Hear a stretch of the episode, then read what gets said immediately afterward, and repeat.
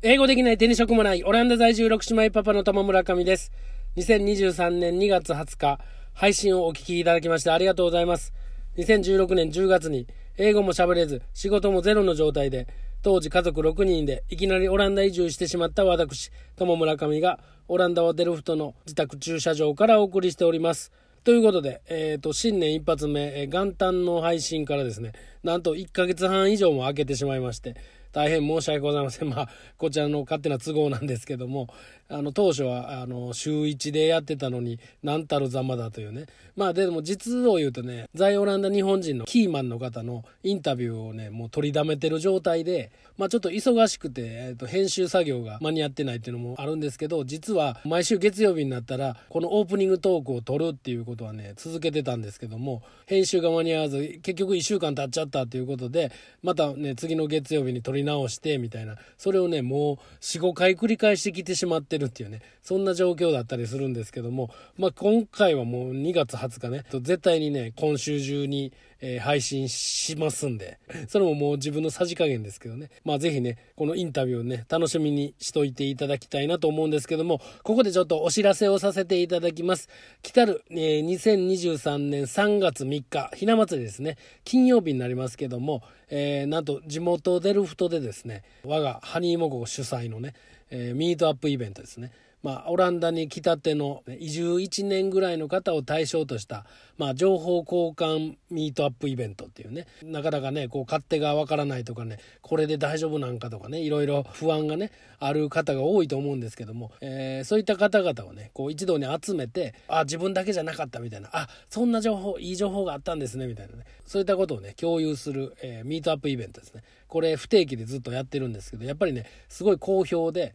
こう同じ釜の飯っていうんですかね同期っていうんですかね僕も何回も言ってますけど2016年に来た時にやっぱこうすごい不安やったんですけどちょうどね同じぐらいに来た方同士でこうねあの毎週のように集まってああだこうだ言ってねブレインストーミングとかねビジネスはこんなのはどうだとかねそういったことをね話したり子供同士を遊ばせたりとかねすごいね貴重な時間やったんで新しく来られた方も同じ場をね僕も提供しようというふうにね思ってこう不定期ですけど開催してるわけなんですけども、まあ、ちょうどねあのデルフトの駅前にすごい素敵なねイベントスペースができたんでそこでやってみようかなとちょっとね下見で覗きに行ったんですけどすごい素敵でレストランとかもおしゃれででまあちょっとしたミーティングスペースみたいなのがあってそれをちょっとレンタルしてでまあ子供たちもねなんかアクティビティを考えながら仲良くなった人とはねこうレストランの方にちょっと移動してねあのじっくり話し込んでもらったりっていうのも可能ですしなんかお昼も食べれるしね晩ご飯もなんやったら食べれますしでしかも駅前ですから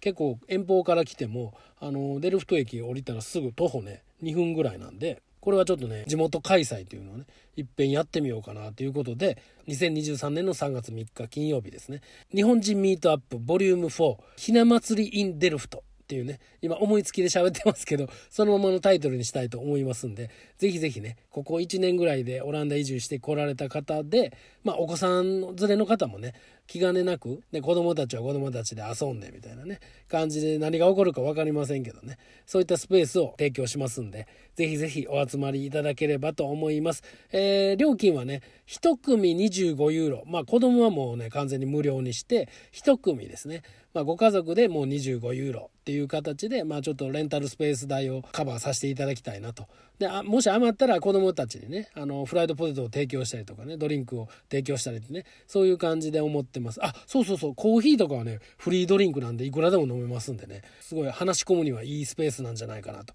まあとにかくやってみないと分かりませんのでぜひぜひ、えーお越しいただければと思いますというわけで久々に行ってみましょう英語できない手に職もないオランダ在住六姉妹パパのハニモコラジオ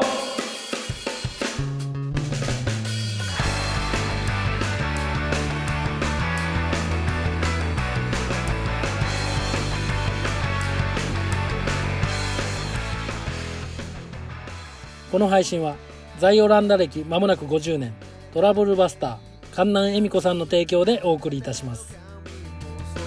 いや少し伸びたね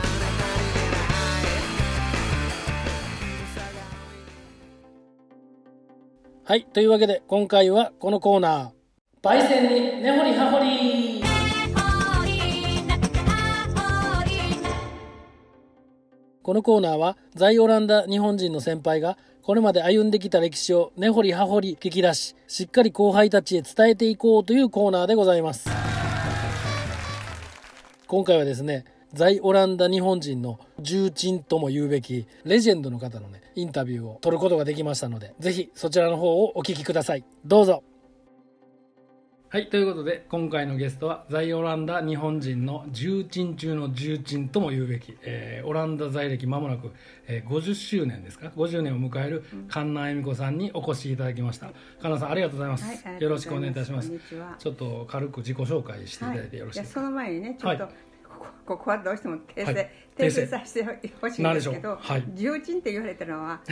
あなたが初めてなんえですよそうなんですかそうなんですもよう全員がもう周知の事実やと思いってやまいしたけどや違います私は重鎮じゃないです違うんですか違いますあそうなんですうんね、私ははい困った人を助ける、はいお助けおばさんって言っ たら皆さんに分かるいやいやでもみんな多分口に出してないだけでもう完全に重鎮っていういや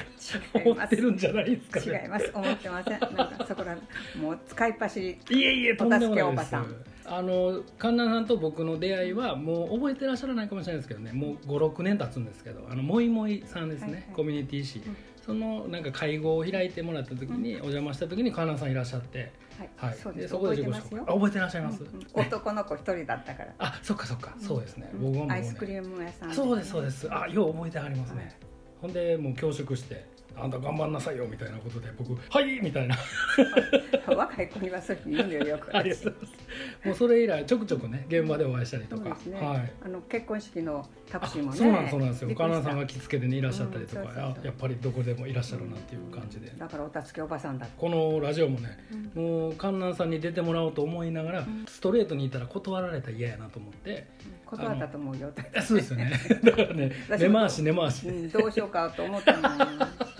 受けていいんかなね、こうだから出ていただけるのが本当にね光栄なんですけども。もう観覧さん出ていただいたら、他のその先輩方はもう出ざるを得なくなると思うんで 本当そういう狙いもちょっとあったんです、はいありがとうございます、今回は、あのまあ基本的なことを聞くんですけども、あのオランダ歴さっき50周年って言いましたけど、うん何年に来られたんですかで73年と74年に来てるんですよあだから住み出したのは74年だけあど1年間なんかちょっとうん住んで一回帰ってみたそいうなそうそう74年そううん僕生まれた年ですそうですか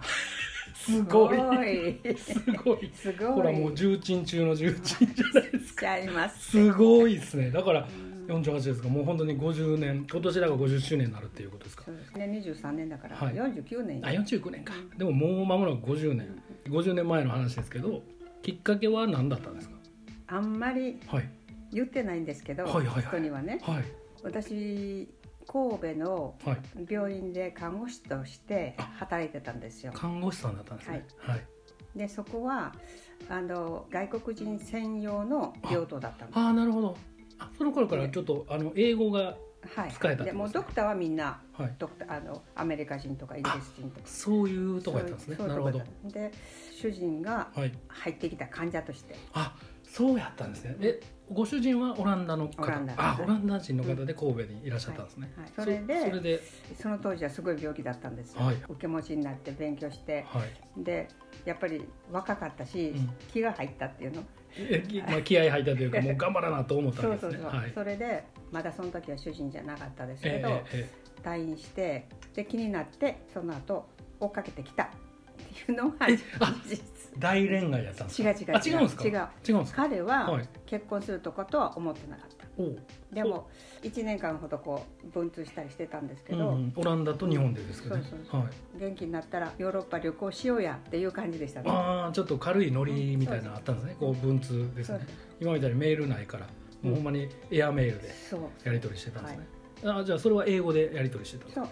うでオランダに来るってなったのはなんでですか。やっぱり「おいで」って言ったからよあすごいそうじゃそこロまマンですね。追っかけるって私がカンナンさんが追っかけた。スーツケース一つであそうかそうかオランダに行った、まあ、元患者さんの旦那さんを気になって、そうそうそまあ、文通はしてたものの、う、うん失礼ですけどえっと二十歳ぐらいとかそういうことですか私大学出てるからその時22でしょあ二22なるで2320 23の時に出会って24でこっほどち来てるなるほどでオランダでもうその結婚されて、うん一緒に住み始めたっていうことが違う違うあ違うんですか違うええどういうことどういうことだかえらその遊びにおいでって言ってる人だから、はいはいそんなにき私が来たからってそんな結あ構すぐそんなんじゃなかったんですじゃねなかっあらちょっとなんかだからあの私も1年間のオープンチケットで来た、えーちょっと待てないようん全然はだから73年とか4年とかあのその辺りで、はいだってそそんなに海外旅行ってそこまで簡単じゃないですよねなかったなかった、ねうんそれえほんでおいでを言うてうんおいでよっては言ったよはいはい言われたよ、はいでも結婚しにおいでではじゃなかあったもんねただただちょっとお遊び嫁ににおおいいででって言われて 言われってて言われてないけどまあまあちょっとおいでよとうんほんでまあそれをエアメールでやり取りしながら「まあ、いついつ行くわ」ってこうエアメール出してはい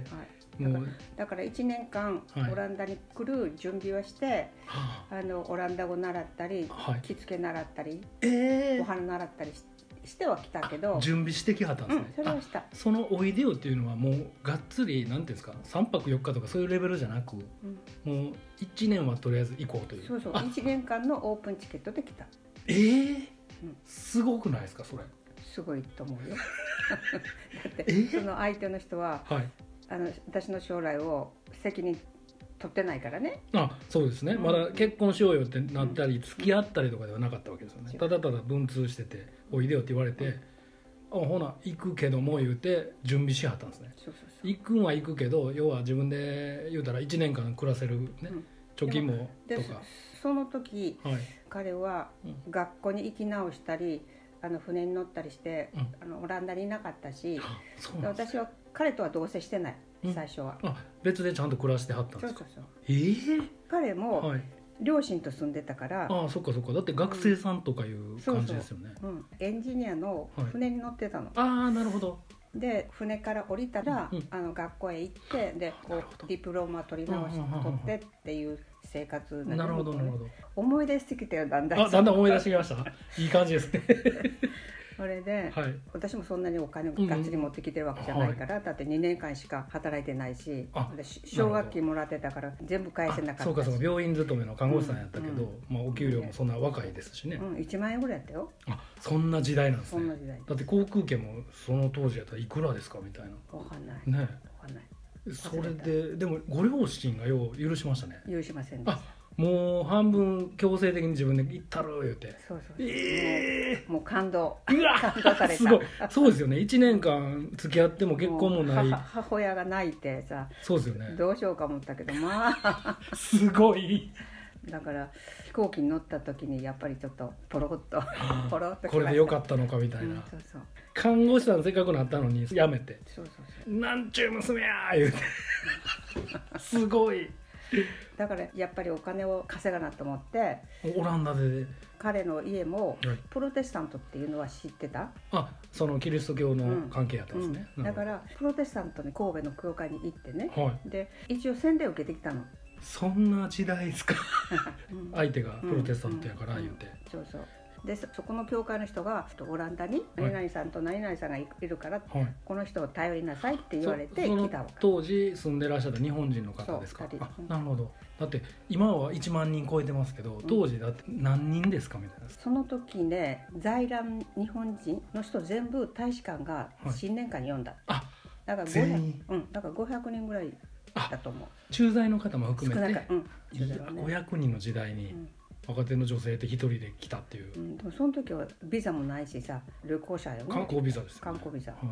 で日本人がはい教会関係の人いたでしょ、えで私の知り合いに、えはいロッテルダムにはい若い人でレストランをやってる人がはいでそこではい、毎日着物を着てすき焼き焼いてました、なるほどそそうれがいう時代というか、うんそれあったがんねですね7ヶ月はいでもうビザも取ってもらえないしえそうやったらどういう状態なんですか観光ビザって言っても今やったら3か月とかでも前は昔はそんなことなかった、監査が入ってなんとかってそんなことはあんまりなかった聞かなかっ犯た、罪さえせんかったら自由にやっとけと、うんうん入ってきたんやからみたいな、うん、ボスの人ははいちょっとロッテルダムでもいろいろこう活動してる人だったから、はい、そういうあの監査は入らなかったね私の言われうんたなるほのどその後は入ったかもどうか知らんけどね、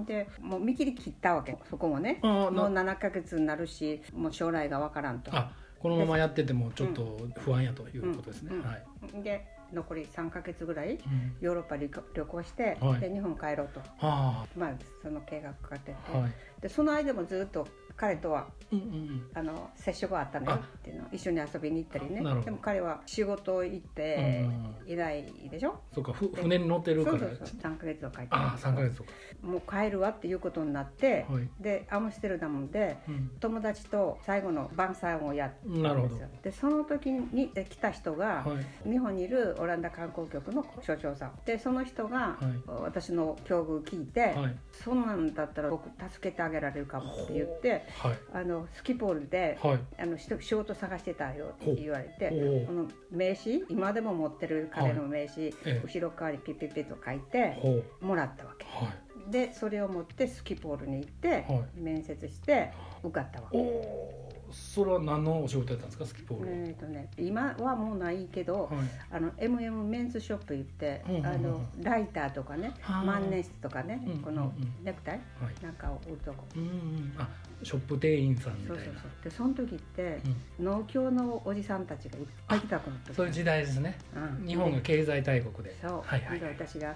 店に立ってたらさ、はいこれとこれとってネクタイ10本ほど買っていくんおだおよお土産ですねそう、はい万年筆何本言ってさ、はいだから私は後から分かったんだけど、はい辞める時分かったんだけど、うん私が一番売り上げあったおおそういう日本の時代とリンクしてそうああの子日本人やん言うてこそううだってねなおじさんさはい、日本語で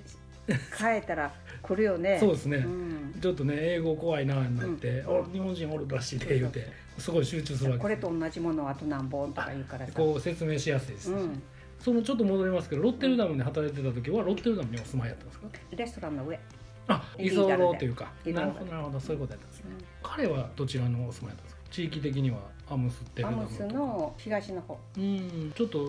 ッテから若干距離はあったんですね、うんそこは、うんうんうん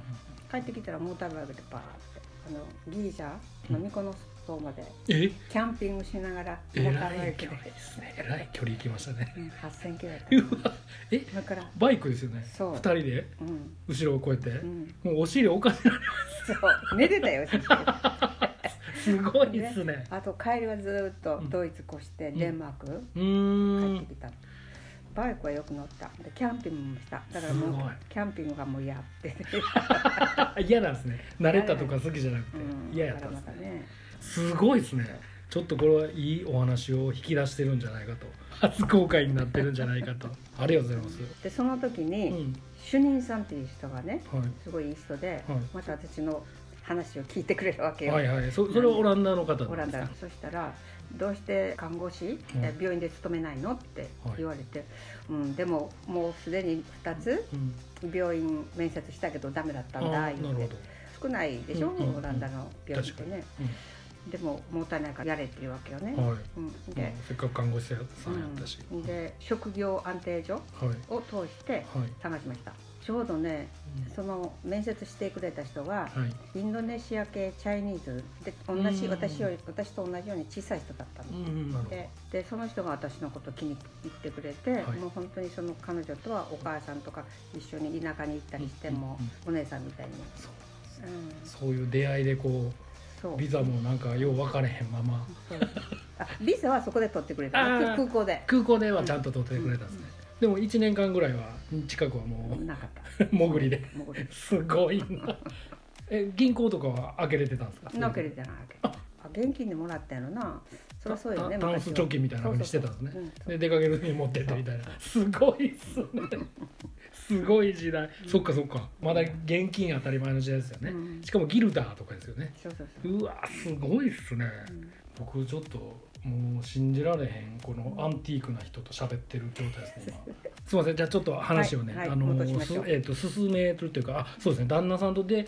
そのままやっぱ流れで結婚されたわけですか、うん病院でうん勤めたでしょ、要は職業安定所から勤め先を見つけたんですね看護師さんとして、うんうんうんうんその時に重点的にオランダを習ったあね習ったんですね、うんなるほどほんでまだあからじそゃあの時はさ、はいもうぜ全くお日本人なしそうですよねもう24時間あね相手というか街歩いてても絶対合わないじゃないですかでもうあの夢もオランダ語で見てた、おだって日本語喋る機会がないわけじゃないですかうん、今みたいにねビデオ電話もすぐできなないいわけないですしうんもうだからアジア人自体が珍しいですよねそうもうシネイスシネイスだったああやっぱそういうふうにも言われることがあったんですねその時からなるほどほんで旦那さんとはめでたくえっとねはい、この病院で勤めてる時にはい結婚してる、あそういうことですね、うんもうそれは成り行きというかもう旦那さんとはやっぱりそういうふうになったわけ です腐れんうんうんうん7年ぐらいかなオランダ渡ってから7年経ってから結婚ですそうかそうそうあ結構時間あったんですねすぐ結婚じゃなかったんですね、結婚して彼は船を降りてはい火力発電所でうんだから船のエンジニアってはいエンジンのこと、うん電気のことう、ん全部やるわけよね、うんだからこっちでも潰しが効くわけああそういうそうかそうか、病院とか火力発電所とあーかそういうことかですらね下水道のな下ん水なんで道もできちゃうわのけきですれいにするとこなんていうのあれなんかよ浄水場ですねうん、そんなとこいろいろ仕事探してましたえね、でもその当時結婚するってなったらもうごご両親はどうしたんですか結婚式とかどうしたんですか だからさえーだか ら さなんでしょう結婚するって言って、はいししだしたのが初めてだったと思それだから7年うん音信不通やったんですそうそうえ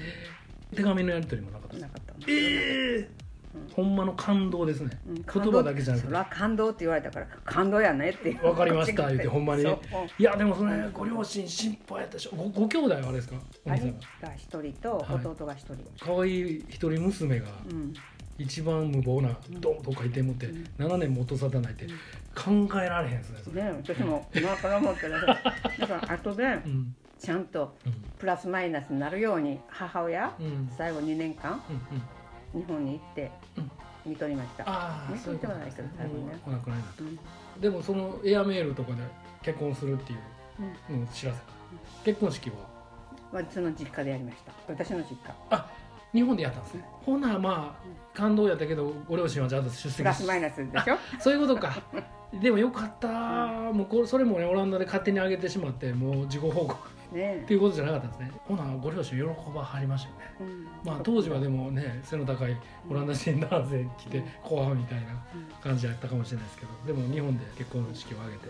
めちゃくちゃ貴重な話を今聞けておりますでね結婚してはい2人男の子授かったんですね息子さんではいえー、1人は今私と住んでるし、はい1人は東京で働いてるあ日本に行かれたんですね、うんほんでその話から、いあの観覧さんといえばもう随分後の話かもしれないですけど、えのチューリップ学園っていう幼稚園の創設者っていうイメージが強いですねそのあたりの話をこう、はいはいおお伺いしたんですか、でそれはねはうちの子供が長男がはい3歳4歳5歳になった頃いはい日本語を教えと思ったの、うんはいで最初何で思ったかって言ったらええ子守歌をオランダ語で歌えなかった、ああ知らないですよね、うんはいで子供をオランダ語でうんあやせないうんそれを考えたらあのオランダ語ではダメだと思っちゃてんと日本語をあの日本語で習わせてというか教えて、うんで日本語で接すると、赤ちゃんに語らな、うんうん私のその気持ちがつ通じなそいうとかそ思うっかたそうかなるほどうん、それで友達のそういう同じような教育の子を集めて、はい、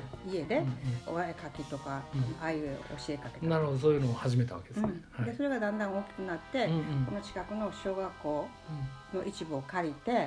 水曜日の午後って開くね開きますねお昼までですもんねそこへそこで集めて、はいで私じゃない他の友達も先生としてやってやってもらってで週1回ずっとやってたなので周りにもやっぱこう同じような境遇というか、うんまあ、オランダ人の旦那さんの日本人のそうそう女性の方がちょっとずつ増えたっていう増えたというか増えたというかし知り合いになあった知り合いになったんですねみんなネットがない時代やからそうどっかでひっそりと生きてたのが、うんあの何かそののつて時で、に、はい、カモメの会はいはいはい国際結婚を考えるはいは会、い考えのそかれで、んそういう同じような境遇の人が出てくるああそういうことですあねつながりがつながりがでできた、かカモメの会っていうのはそもそもどどういう会なんですかねあのねカモメの会はあの国際結婚を考える会っていうのが日本にあって、あ日本にあるんですね、うんでそのうん会の人がこっちにまた移住しあおオランダに、移住うんオランダに来て、はいその人が始めたの、そうやったんだうんでだでからもオランダ支部みたいなそうそうなるほど日本だったらええいろいろな問題があったお母さんの国籍が取れないからあ日本にいてもはい韓国とかさ、ああそういう問題があったのそなるほどしたら学校のお知らせが届かないとかねああそういうことか2世3世の子が問題があったから厳しかったんですね日本の制度的にそそのうすそう、ぐ日本国籍が取れなかったんだよねそうかそうか簡単に取れないわけでそうすねほんで国際結婚を考える会がこう上告して両親の国籍を取れるようになったのが1985年、それがだからカモメの会の働きによってそういうふうに変わっていったんで時代とともにやっぱり国際結婚も増えてってそれで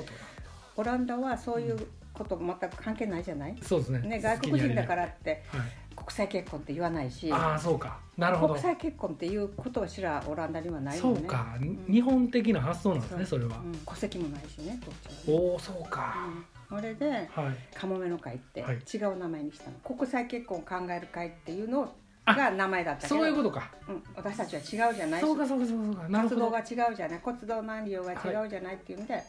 カカモメの会っていうふうに名前を変えたんですはいあじゃあオランダの国際結婚を考える会っていうのがカモメの会っていう名前っていうことなんですねそうそうなるほど、うんああめっちゃくちゃ勉強になりましたいや歴史の勉強ですねこれでも村上さんには関係ない世界だからね、でもね本当にこう移住してこないとわからないことだらけだったんで、そうですねもう非常に勉強になりますね、そうかでもそうやって心細いそういう国際結婚の日本人まあ今までこそすごく多いですけど、うん当時やったら本当に数えるぐらいじゃだないっでたすかと思うよだねからこの悩みというか、うんどうしようその言語面とかね、そう1か月にね1回みんなで集まってお茶飲みながらなるほど情報が公開にそれはなんかかなり貴重な時間やったでしょうね、うんお互いに、うんなるほどなそれがいわゆるチューリップ学園につながっていくそうそうそれはもう神田さんが旗を振り役になって、それ最初はねはいで全日制になったのは、はいロンドンにはい、幼稚園がねあるのうんうね、んうん、はでい、そこはビジネスライクなのそこの人がねうん、来て私たちのやってることをはい援助しようっていうことで、はい、名前を使って大きくしませんかっていう話だったうのね。ん、そういう話があったんですね。うん、なるで私は看護婦だし、はいだから私の同僚はうん学校の先生だったし、ほどうんうんうん支援の必要な子どもたちも受け入れたかった、ああ、そういうことですねう。んであその話には乗らず乗らにずに、はい。ここで全日制にしたのあそんでじゃあ名独自前のを、うんうん名前をチューリップ学園につけたのそれはまあ、スタートはやっぱり息子さんの、あそのうそう言語のそうそうことやったんですねうん。じゃあ、第一号じゃないですけど、息子さんも、そこの卒園生でみたいな。そうです当時はだから、すごい人数も少なかったけど、それがどんどんやっぱり必要な人が増えてったってことですね。第一期のはい、卒園した子ははい。 4人やったかな4人か5人でしたね次そのカモメの会っていうのが出たんであれですけど、そのナルクっていう団体もあるじゃないですか、はいそれ全く僕分かってないんですけど、ねそうね名前だけしか、うんナルクっていうのは何なんですかねナルクは N はうんはい日本、A ははいアクティブ、ほうえ L はいはライフライフはいから C はクラブほ日本アクティブライフクラブっうはいていうんですよあそれは何なんですかそれははい大阪に本拠地があるはい時間予託制度のボランティアの法人団体、ボランティアの法人団体、な何をされるんですかうん、会員制にしそてれははい会員同士がうん助け合う定年になった65歳でもはいはいまだまだ働けるでしょ、はいであなたの持ってるスキルをその中で使いましょう、ああなるほどそういうことですね、うん、あそれはでも定年にならないと会員になれないみたいなえそんなことはそうなんですそんなまあ、ボランティア団体ということでそうそう時間のある方とかが、うん例えば登録したりとかうちのもう私年いったからん庭木を剪定できないと、うんうん、でその何か他にはいボランティアするから、うん私の貯めた時間はい5時間あったら、はいこの5時間使って、はい他の会員さんに庭の掃除してとか頼めるわけお金のやり取りじゃなくて時間のやり時取間りのうわそれいつからあるんですかそれ日本ははい1992年とかそんなんやらなかったっけそっか日本が発祥そうそう、あででナルそク・れでホーランドっていう、うん、それナルクホーランドっていうのは海外版ではい、一番最初はカリフォルニアであー2番目がロンドンなるほでど次なはるほスどイスそういうことですね4番目がオランダあ4番目に四番社会法人があったのはあるのは大阪でしょ、はい大阪の道頓堀の方ねはそこでナショナル電機の松下幸之助いはいまずの部下だったはい人うがん始めたんですよ、大アメ阪で大阪ではいでそこの大阪から来てる人がはい岩崎先生っていうのがいるのはい、でその岩崎先生がうん、ご主人と一緒にそのこれはいいシステムだから、うんオランダにも取り入れたいっていうんで私に頼まれたああなるほどその時につながったんですね、そう幼稚園で、あああのそうかそうかちょっとチューリップう学園とんか、、中陸学園でこううん勉強会するとか、うん広報するのに媒体としてはい幼稚園を選ばれ歴史があるんですねそれにやっぱり神田さんもこうキーマンとしていたわけですねた、そう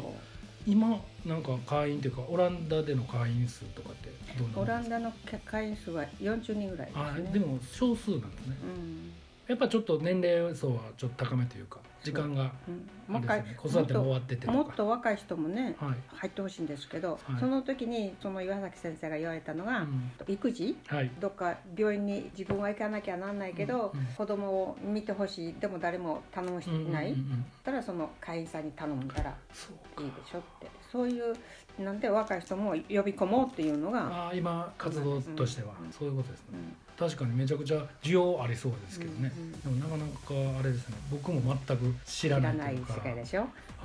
聞くとねすごい素敵なシステムといううんか時間の交換みたう、いなんそうおそう金時じゃな間いそうじ時間の交換はいそれってすごく素敵ですよねで私は韓国だったからそのリンクしてるんですけど、前からあの医療通訳を頼まれたりはいはいはいするじゃないですか、はいはいその医療通訳の間だけじゃなくてその間にはい一緒に買い物に行ってとか歯医者さんに行ってとか、はい一緒に行ってとかうんそういうなのが入ってくるから、はいその仕事をナルクの中でやってます今もじゃあバリバリにそういう会員同士で会員やり取りがあるんですね同士でうんうんでもしその人がまだ会員じゃなかったら、はいこういうシステムがあるんだけど、はい入りませんかってあーまあ一応勧誘というかそうお知らせするわけですねうんうんなかなかあれですね日本人には浸透しづらいあのしないねしない、まあなんかななんかいい方法ないですいかやまあプロモーションの仕方やとは思いますけどね、はいみんな知らなさすぎて、はい、ナルクが何かっていうのを、まあ、そもそもまだそれがわからないそのうかそれがやっぱりこううまく伝えれてないっていう感じですよそうだと思いねま、すねまあ、その辺はヤーコプをうまく使い、うんなんかできそうな気はするんで、うんこの辺は僕もなんかご協力できたらなと、うんまあ、聞くと思うんですけどね今まだ前半なんですけどボリュームがすごいんで、はい前半をここまでにして、んあのーオランダに来てからの思い出の曲っていうのをあの1曲ご紹介していただくんですけども、うん、まあ思い出の曲はいろいろあるんですけど、はいまあいいかなと思う曲は、はいあのエルビス・プレスリーのはい「メモリーズ」はいエルビスはいはあの2人の共有のその時代私たちの時代は、いはいええビートルズとかエルビス・プレスリー、はいはいでよく聴いた曲、うんうんうんで彼のお葬式の時に流した曲、ああご主人はもう亡くなられたんですよね、でお葬式の時にエルビスをそうの思い出の曲として流したんですね、この曲を流されたという、はいすごいちょっと深いですけど、はいうんじゃあちょっと曲紹介をあの、ラジオ DJ 風にね言っていただいていいですかエルビス・プレスリーの「メモリーズ」どうぞお聴きください。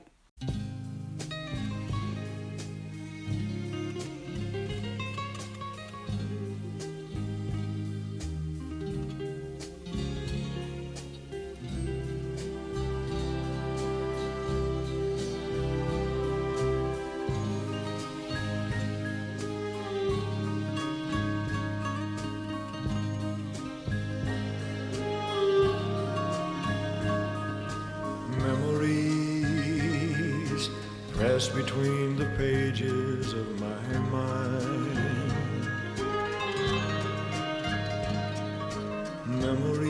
Memories sweeten through the ages just like wine. Quiet thoughts come floating down and settle softly to the ground like gold of autumn leaves around my feet. I touch them and they burst apart with sweet memories. Sweet memories of holding hands and red bouquets and twilights trimmed in purple haze and laughing eyes and simple ways and quiet nights and gentle days with you.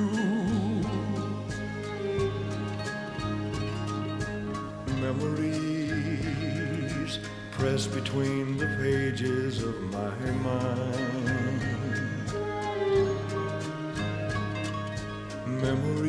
Memories sweeten through the ages just like wine.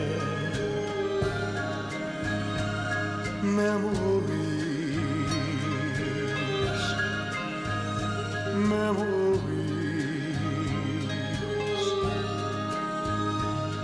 of holding hands and red bouquets and twilights trimmed in purple haze and laughing eyes and simple ways and quiet nights and gentle days with you. memories press between the pages of my mind.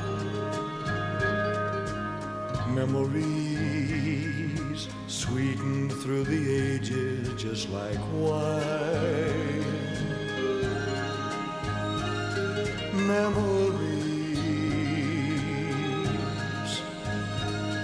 Memories, memories,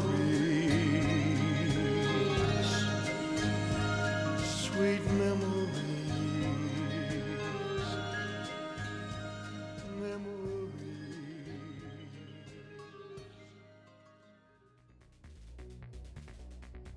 エルビス・プレスリーで「メモリーズ」お聴きいただきましたこの配信は在オランダ歴まもなく50年トラブルバスター観南恵美子さんの提供でお送りいたします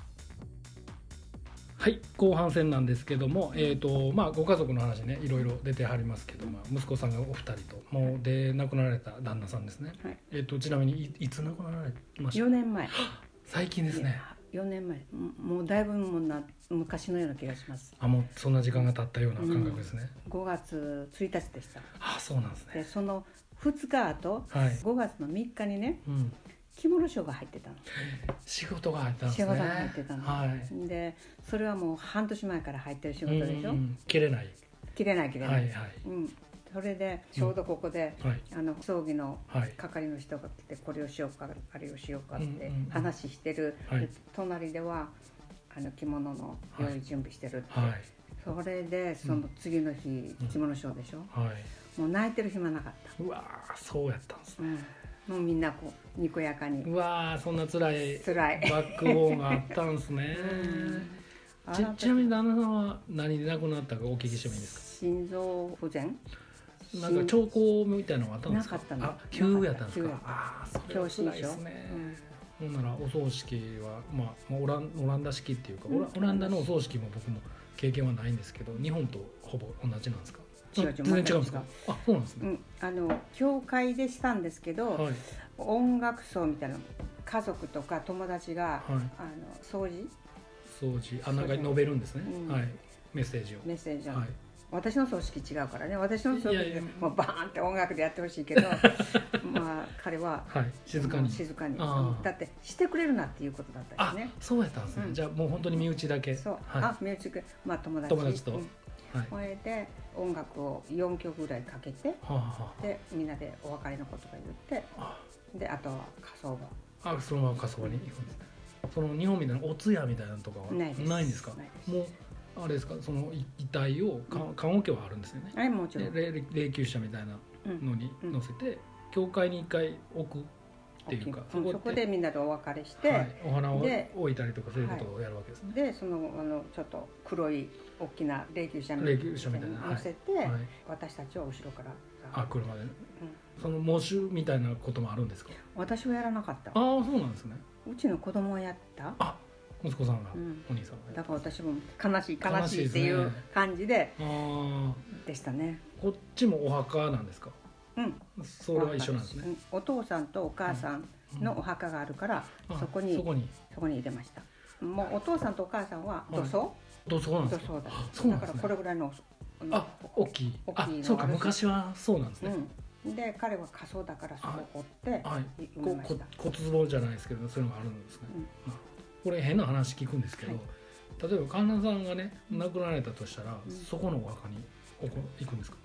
これ変な話めっちゃ聞いてますけど、うん、私は死んだら、はい、あの2つに分けてとは言ってるのねで骨を一つは2つに分けるんですそうそうそう骨じゃないよこっちはねかはい位牌っていうでしょあいはいいはういんはい、日本のはもうこういう骨をこはいうこういう骨をはいはいはいを骨壺にこうしはていガンガンガはンいって交言いな換がでら入れるでしょ入れるでしょはい、ちっちゃいのにね、もうあと1か月か2か月の後、あの火葬場に取りに行くんだけどはい、もうこうああのその入れら場れその場じゃないんですね違うい1か月ぐらい置間いてがあるんですか、うん、でこういうあのケルンって言うんだけど、はい、あの骨壺に入れてもらうのそれはもう粉々の粉なんですかだから粉なんですか本当に粉あそうなんやちょっと重たい粉砂みたいえなー、それはもうあそのために1ヶ月必要なんですか粉にするためにそれはね私が考えるには、はい昔ははいいろんな病気があったでしょ怖い、うん何もわからない、はいはいだからいろんな手続きとかするまで動かさない方動かがさなかったんじゃないかなと思うけどそれはあれなんですかね文化の違いなんですかね日本は骨を残したうん残すのと、うんこっちはもっと高熱で焼いてそうもう砂にする灰にするうん、その違いってことですか、でもカソリックは土葬が多いしねああそうか、ん深いですね僕その辺全然知そ識んながにないえならないねほんならこんなこと聞いてあれですけど、ん半分っていうのはその砂をその日本とオランダに分けるっうんて言うてはるんですか、うんなんかイメージ的になんか体が2つになっちゃうイメージですけどね、うんうん、日本の人はいダメって言うよねなんかそんなねうん魂が入られへんやないかみたいな、そうそうでも、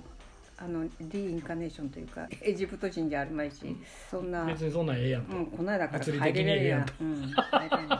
ほんで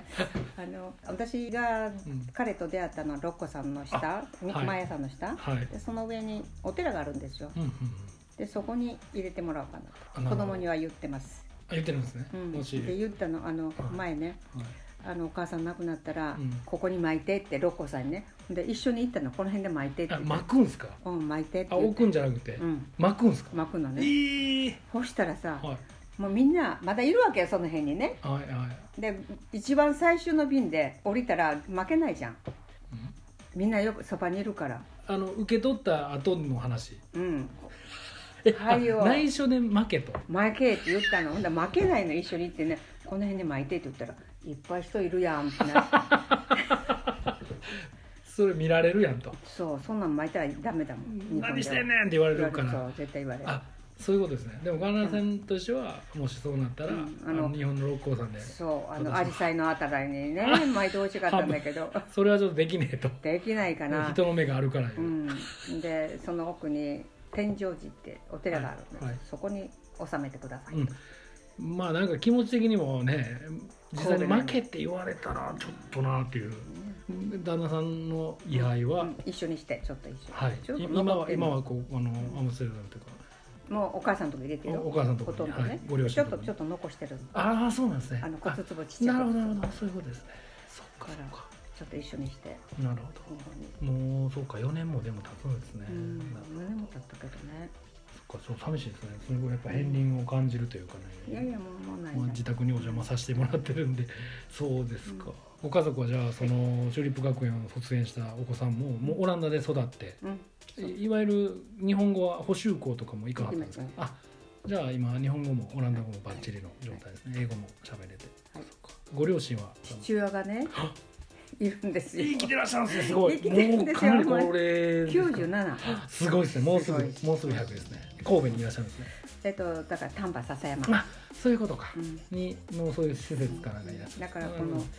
お正月はいにちょっと行ってちょっと親孝行あそれでうもうそうですねあさってに日本に帰国されるあそういうことだったんですね明明日日ですよかごめんなさい、うんそんな折にちょっとお邪魔させていただいて、撮らせていただいてるっていうね、はい裏話があるんです、はいそうですか、そうかそうかだからいやちょっとね思ったんですよ日本帰るって言わはってあれ神奈さんどこ帰るんかなってちょっと思ったんですよね、はいだから言わな明か日ったんですけど死ぬ時にはさ、うん人生プラスマイナスゼロにして死なないことそうかあの感動されたお父さんが97歳でごご健在で、 一応見見とりたいなとは思ってるけどまだあれですかちゃんとあのコミュニケーションを取れる状態というか。コミュニケーションは取れるけど、ええ一本前のことを忘れてああますねなるほどでも娘帰ってきたでもそれは分かるからそうなんですよそれは良かったですねそっかそっかプラマイゼロですねそうプラマイ感動されて7年間連絡もせんかったけ ど今となってはね、はいそんなことももう忘れたよっていうそう思ってますそうかやっぱり私何人かオランダでり、はい、あの亡くなるのを見とってます日け本ど、人の方ですね、うんはい本当にその人の死に様っていうのは、うんその人の生き様深いですね思ってが最後に出るわけですねるでやってきたことが、うんなるほどようよう聞いときよこれは、はい 今背筋ピーになりましたはいはい、思いますよ本、当ですね、うん、むちゃくちゃな悪いことばっかりしてたらそういう死に様になっちゃうし自分がやってきたことはそこに最後出るわけです思いねます神田さんはもうご主人だとからうまい今こと今今一生懸命いいこと してるのボランティアして、でちゃんと分けてね日本とオランダでっていうことでそうですかあのカモメの会とかナルクとかの活動を聞きましたけども、まあ、最近もう本当にお忙しくされてるんですけど最近どういう活動というか、をされてるか、うん今集大成はいのところに入ってきてると思うんですけど、はい今ヤコブができたじゃんヤコブはいできましたねうんはいあれはジャパニーズコミュニティーズプラットフプォラーットフォームムですねで私が考えてた「ふるさとの家」っていうのははい、はい、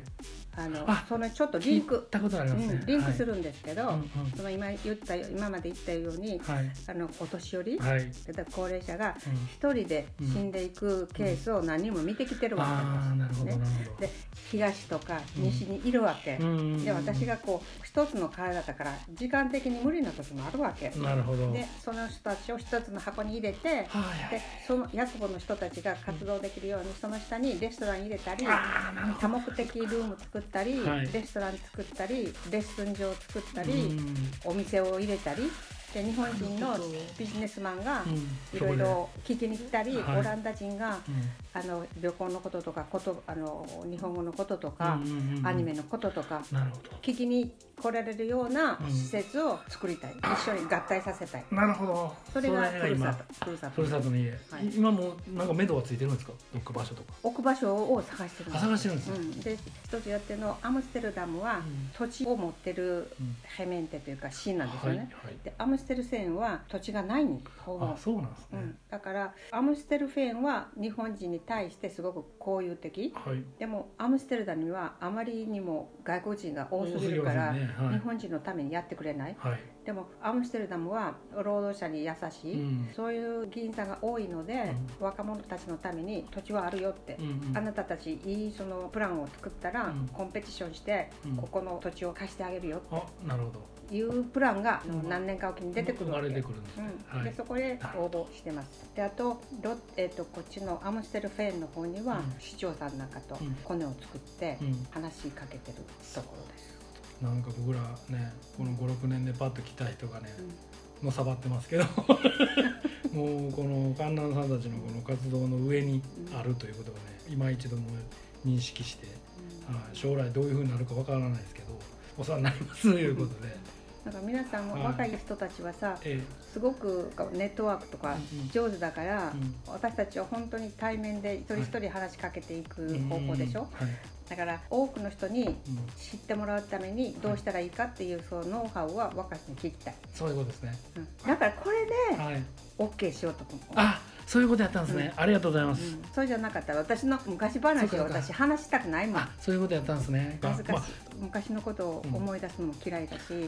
人に話すのも嫌いですそうなんですねふるさとの家をはい宣伝するた めに出まし身た、を切っていただいてるんですね。ありがとうございます。はこんだけもうね、どこにも出てない情報をね、このハニムコラジオでね、はい限定で出していただいてて、いそれにはもうこのふるさとの家というのをね、うん皆さんちょっと知っていただいて、うんあの先々ね、どういう風になっていくかっていうのを一緒に見守れればなと思いますんで、日本人のうん人たちだけ入るんじゃなくて、はいパートナーのオランダ人とかさ、はい若い人はい。まあそのナルクも関わってきたりというか、集大成中大生今、私のやってきたえええ大え成なるほどだから、すごくいい機会をいただきました。そう死んでいく時はね本当にプラスマイナスゼロになって死ぬからっ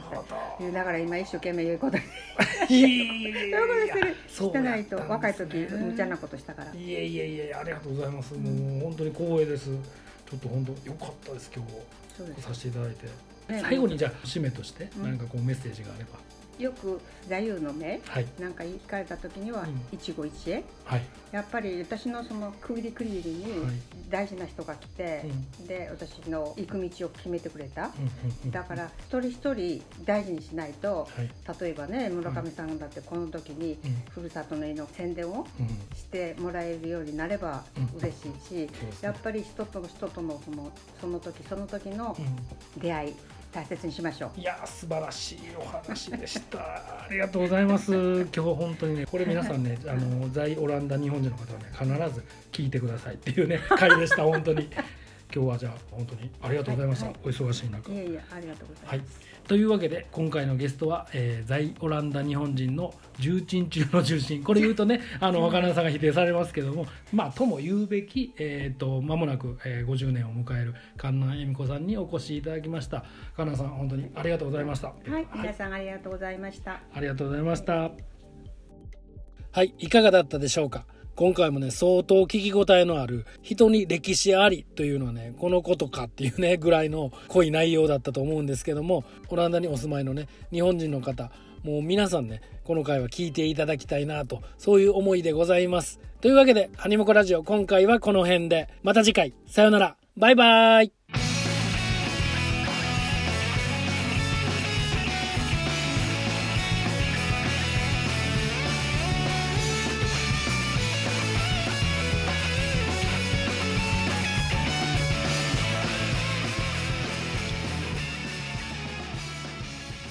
この配信は大オランダ歴まもなく50年トラブルバスター観南恵美子さんの提供でお送りいたしました。